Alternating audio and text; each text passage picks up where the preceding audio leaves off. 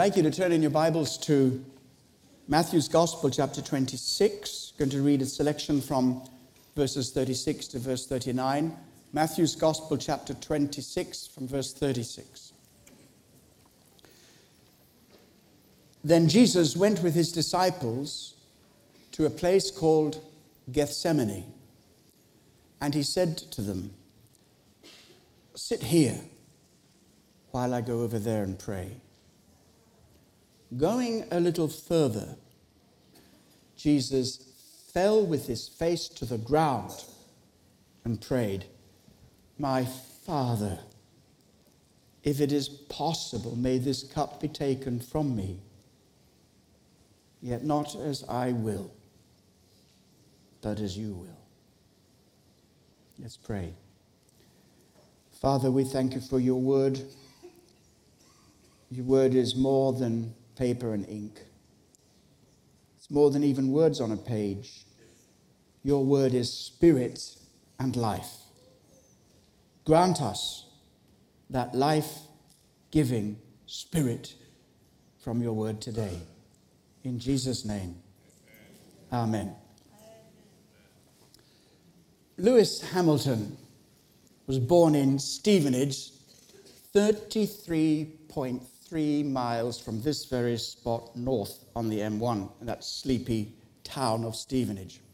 Of course, he's the champion British racing driver who has won four world championships, and he's often considered the best driver of our generation and one of the best drivers of all time. He won his first title in dramatic style in 2008 it was on the last corner of the last lap in the last race of the season. He found that little bit extra, went a bit further, and became the then youngest Formula One champion in history. Jesus went a little further for us in the Garden of Gethsemane. That step separated him from all humanity. He did so that he might win the battle on behalf of us all, on, behalf of all humanity. And it's true to say there can be no success in life unless we're prepared to go a little further, to take that extra step, to go that extra mile. And this too separates us from the ordinary and lifts us up into extraordinarily levels of communion with God and service to humanity that little distance makes a big difference. Maybe it was just a few meters that Jesus went, but that gap between him and his disciples had infinite significance. For the salvation of the world depended on it.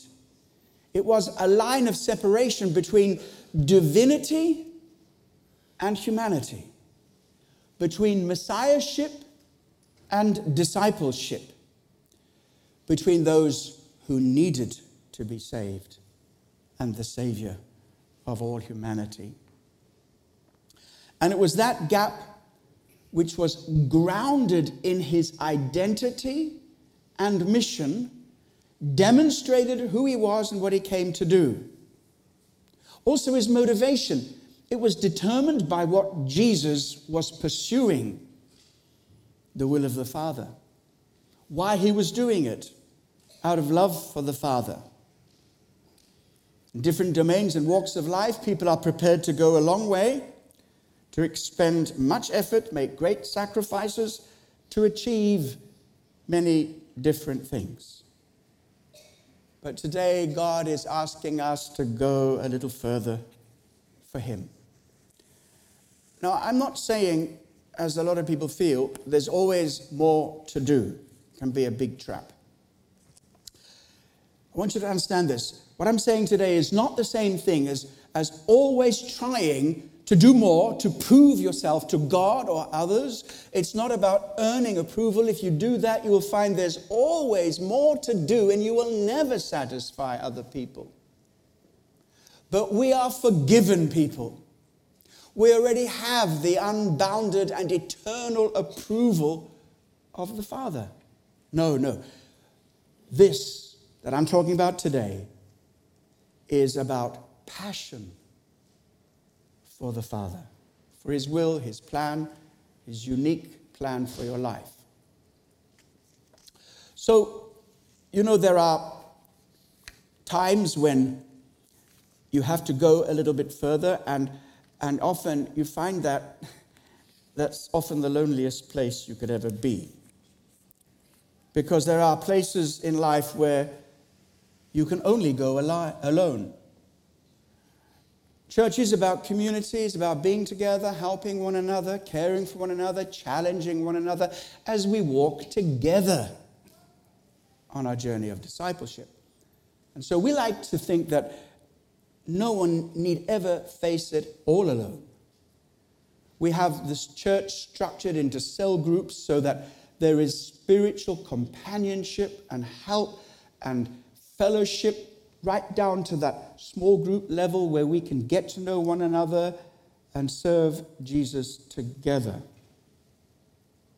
But there are places where you can go where you must go, where you can only go alone. Think of Jacob. There in the middle of the night on his own, he made sure he was on his own. On the borders of Canaan, it was a make or break night, and he spent the night on his own. And of course, the angel came and wrestled with him and transformed him, but he had to take very deliberate measures to make sure he was on his own. Think about Moses on the mountain, receiving revelation, interceding for the people on his own. He even had to make provision that the mountain would not be touched by others. There were limits around it, and there was a place where only Moses could go, and he had to go on his own. I think of the generations of the high priests of ancient Israel who once a year, on their own, would enter into the inner presence, the inner sanctuary, in fear and trembling, entering into the holy presence of God on their own with blood to make atonement for the sins of the people. And of course, today we see Jesus on his own in the Garden of Gethsemane, sweating drops of blood, the beginning of his passion, his sufferings that would lead him finally or very shortly to the cross. He had to do it alone. We're told that Lewis Hamilton's father has been a great support in his racing career. And he said, I will support you, son, he's a young boy at that stage, if you work hard at school. But in order to support him, Anthony, Lewis Hamilton's father, took redundancy from his position in information technology, set up his own company, and sometimes was working three jobs at a time, but never missed his son's races. And when Lewis Hamilton sets out in his Formula One car, be it Mercedes or McLaren, he is on his own.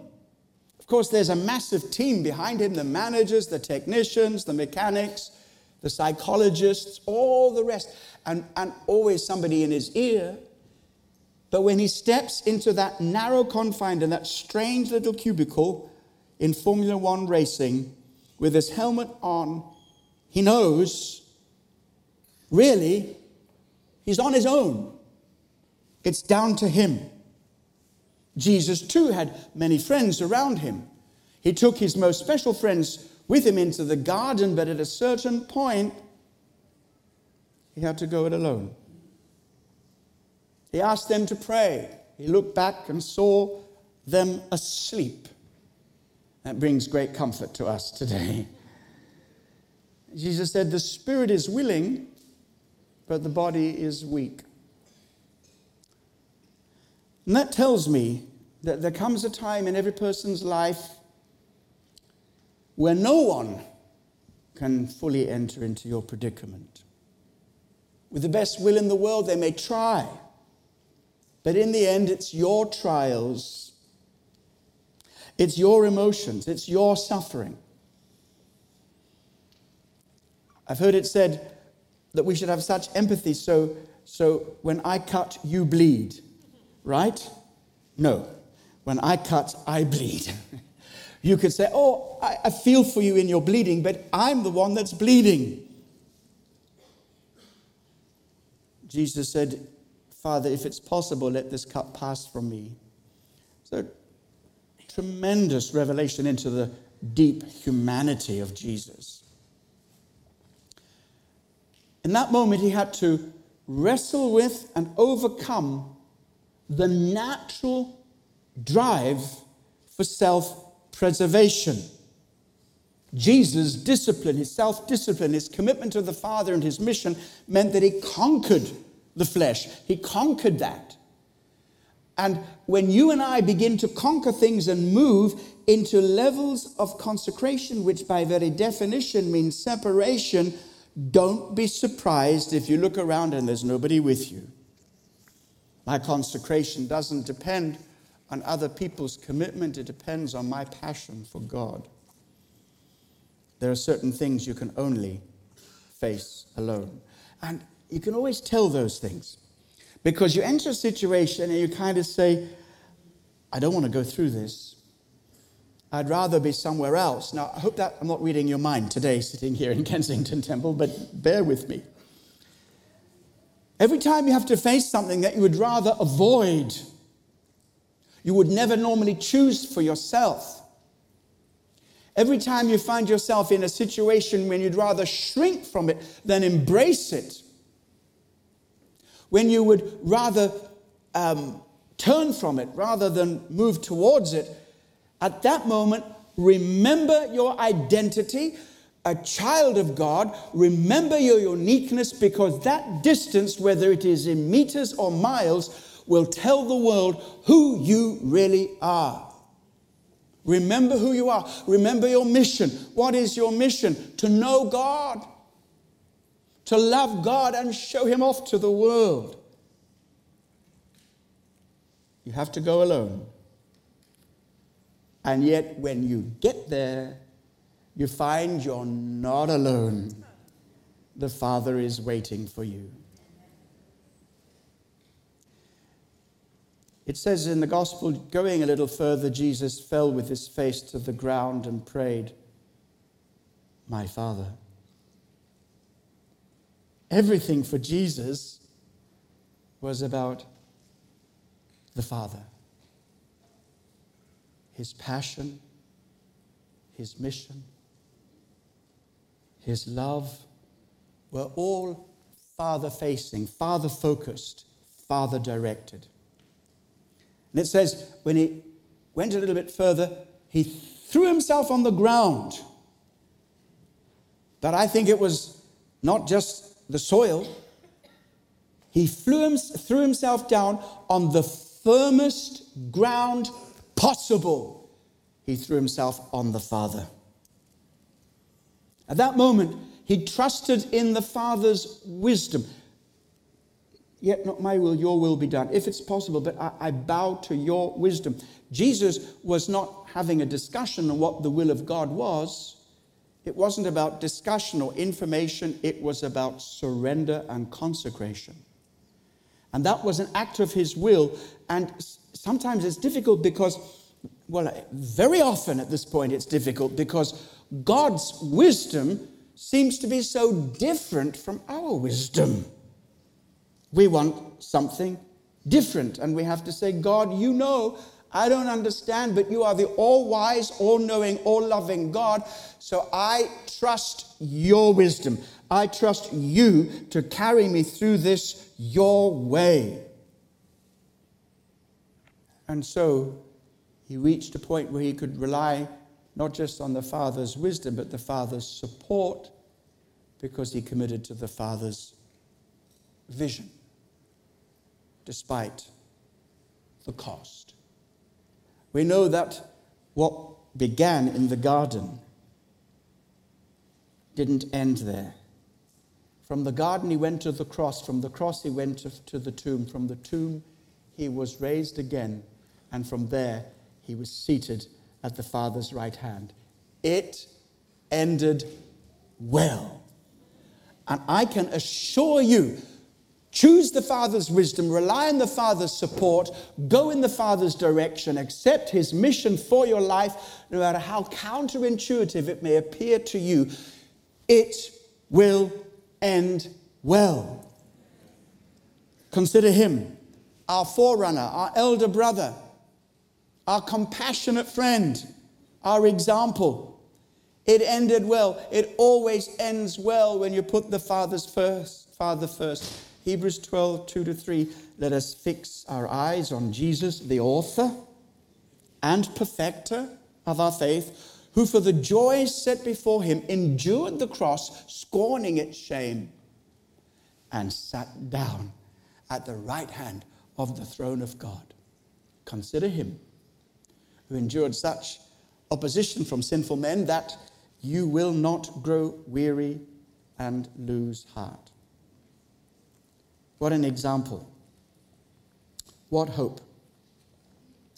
No wonder we sing, My hope is built on nothing less than Jesus' blood and righteousness. God wants you today to determine to go further, to go further than you've ever gone. You know, I, I notice those little things that make, make a difference. If we just speak in the realm of business and commerce, what is it about your business that makes it unique? Is it not you go that bit further to satisfy the needs of your customers? Whether it is the little things you arrange, little marks of service. I'm not talking about gimmicks, I'm talking about thoughtful, genuine desire to go further than your competitors? Well, this is required in any discipline, not just in business, in music, education, sports, in any domain, family, work, friends. Determine today that you're going to follow Jesus and go further. Do that bit more in your family, in your work. Can you imagine if everybody in KT got converted today? I, am not saying none of you are, but I'm talking about converted to this mentality. So you go into work tomorrow determined to go further, to do more. Why? Why? Because you're under compulsion? No. Because of a guaranteed promotion? No. But because you are kingdom child of God. You do that I think they would be writing letters to me asking, What you do there, what you give them. That happened to me once. I had to um, write a um, reference for somebody who was applying for a job. And um, when the man contacted me about this, he said, What do you do to them there? I said, What do you mean? in that church it was, what do you do to them? Have you got more like this one? I want more like that. I said, oh, we got hundreds of them, hundreds of them. Yeah. Any domain. Determine today that you're going to go further in your marriage,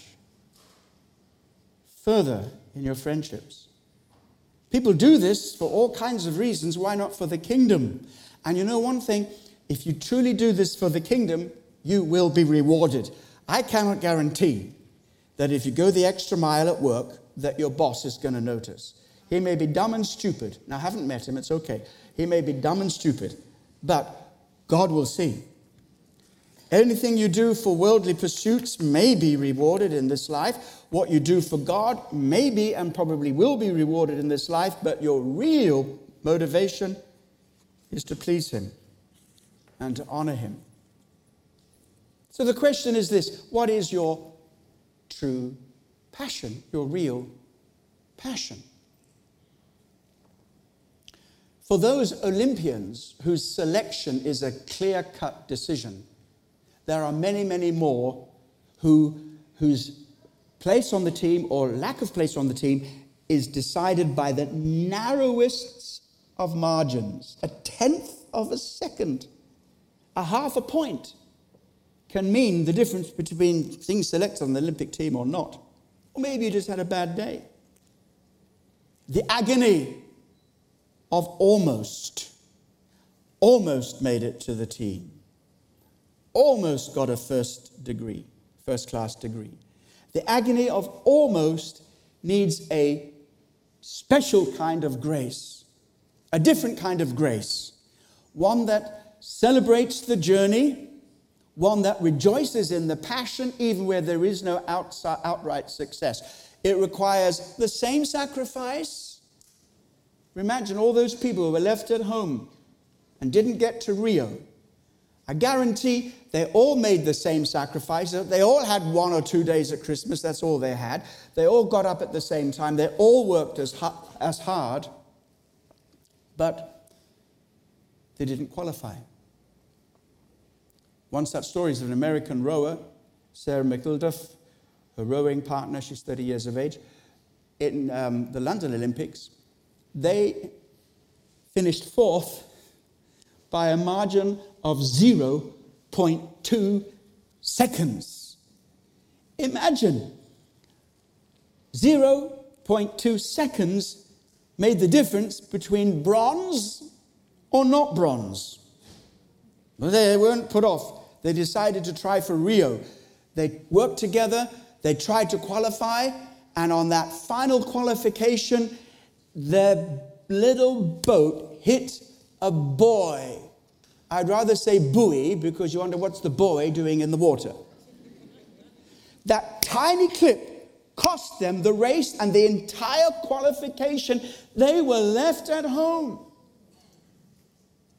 I read an interview which Sarah was, was kind of asked a question, and she said, If you ask me, I would do it all again, knowing that I would have the same result. I absolutely would. You'd think crazy. Why bother? If you knew you weren't going to qualify, why try? You see, it's not always about success, it's about the passion with which you do it, it's the love for which you do it. And sometimes we cannot guarantee that our efforts, even when we do a whole lot more, will take us to the destination of our choice, but we can guarantee this we're going to have a heaven of a journey, especially if we partner with Him that little bit extra makes all the difference. Jesus went a little bit further, a few meters. Whether it's measured in meters or miles, milliseconds, or in hours, God is saying, Go a little bit further. Go the extra mile. Do you know the story behind the extra mile? In the Sermon on the Mount, Jesus says, If somebody compels you to go one mile, go with them two. Well, the background to that was the Roman occupation of the Holy Land at the time. And the Roman occupiers had certain rights. Laws were there that a Roman soldier who was carrying a heavy burden, a heavy backpack, could command a civilian, a citizen, carry this for one mile. The law limited it at one mile. And Jesus said, when you're compelled to go one mile, smile and go another mile. Why? I mean, surely Jesus' teaching here could be accused of functioning like a collaborator. Help the Romans. Don't oppose them, help them. They're your friends. Well, I don't think it's crazy. I don't think it's collaboration, but I do think it's kingdom. Imagine that Roman soldier picking up a Christian saying, Carry this for me you lazy bounder, or whatever they would say in Roman language. And there comes, instead of resentment, pleasure. Instead of a curse, a smile. Oh, I'll go too. Why? Why would you do such a crazy thing? And that gap, that extra mile, is a space for the kingdom of God to manifest. Many years ago, when we started in the cell vision, one of the things we focused on first was consolidation. We used to call it follow up, but consolidation is the word that we use because when somebody commits their life to Christ in a service, we want to consolidate that decision and help them understand and give them the information that they need. They may not be fully aware of things. And, and very soon after that, 24 hours is the golden, room, golden rule. We want to be with them personally, preferably in their home where we can meet with them. And so this is the gold standard of consolidation. The true story of one woman in the women's net who was handed on the Sunday a consolidation follow up and said, please, can you visit this person within the next 24 to 48 hours? Well, lady accepted the challenge. This, after all, is serving Jesus. And so she thought, no problem. I always get off early on at work on this day. So what I'll do, Monday, I'll get off work early. Of course, Monday came, the boss said, I want you to work late. So she thought, oh dear, this is going to make it difficult. Then she looked up where this was. It was a long tube ride, two bus rides away on the other side of London. She left work late. She was exhausted. She was hungry. And she thought it was a mini Gethsemane moment. I don't want to do this. Nevertheless, not my will, but your will be done. So she committed herself to the task. She went on that long journey, all that long tube journey, and then out of the tube into two bus rides. And finally, after a lot of effort, she found the house and it was late at night by now, quite late at night. She knocked on the door, and the door opened, and the new convert said, Oh, welcome, so glad you made it. We thought you weren't coming. Invited her inside. She had invited all of her family, and they prepared a meal, and they were waiting together. And she said, Why are they here? She said, They want to find out about Jesus. Will you tell them?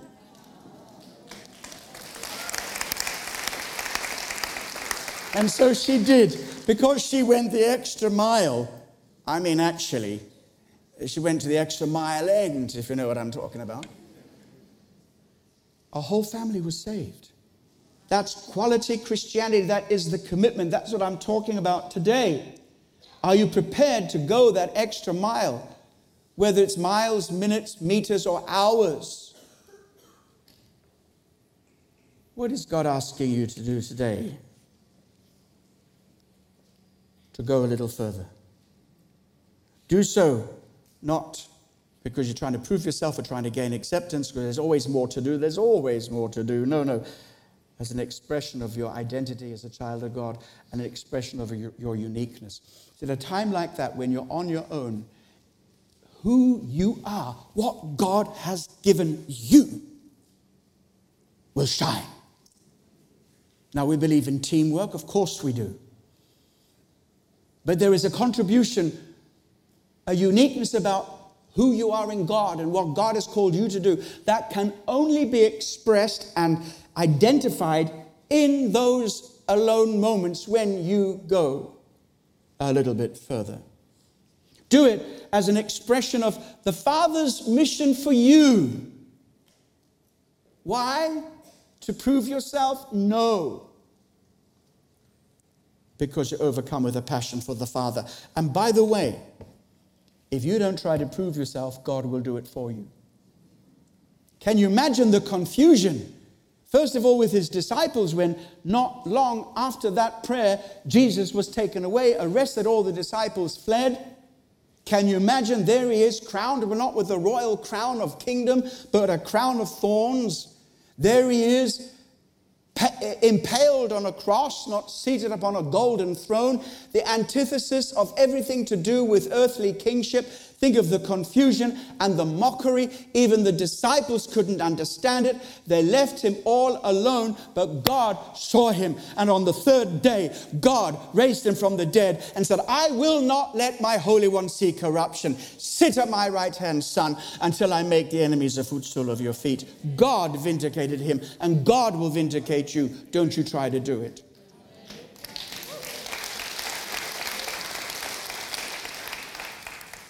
I'm glad that Jesus went all the way for me. His passion for the Father, his sacrificial love means that I'm saved. I now have life, and all who receive his love and forgiveness. But when you take that step and persist in it, I tell you in advance, you will probably find yourself alone. But you are never alone, whatever the disappointment, the apparent failure, the agony of almost, whether you're betrayed, rejected, missed an opportunity in sickness, suffering, not even in death. And death is that ultimate solo journey. And we can take comfort in the fact that those who are bereaved, and there are many in the church at the moment who are recently bereaved. That loved one did not make that journey completely alone. God took them by the hand. No one else might be with you as you define your uniqueness by going a little further. But God will always be with you in times of agony, loneliness, abandonment. You'll find His fellowship. You'll find the Father waiting for you there. And His fellowship is the sweetest thing on earth. Let's pray. Father, we surrender. We thank you for the good times, the fun times. But we thank you also for those other times because the good news is you're waiting there for us. And I pray that every person under the sound of my voice will hear specifically from the Holy Spirit the extra step, the going further, the breaking out from the normal into extraordinary, the uniqueness that is them. I pray, Father, that the enemy would not steal this message, even those who already said it's a nice message, but it doesn't apply to me. Let them see that you are calling every single one of us specifically to go a bit further into your presence, into your grace, into your mission, into fellowship with you, into service of others. God, help us to be like Jesus and go a little further. In Jesus' name, amen. Amen.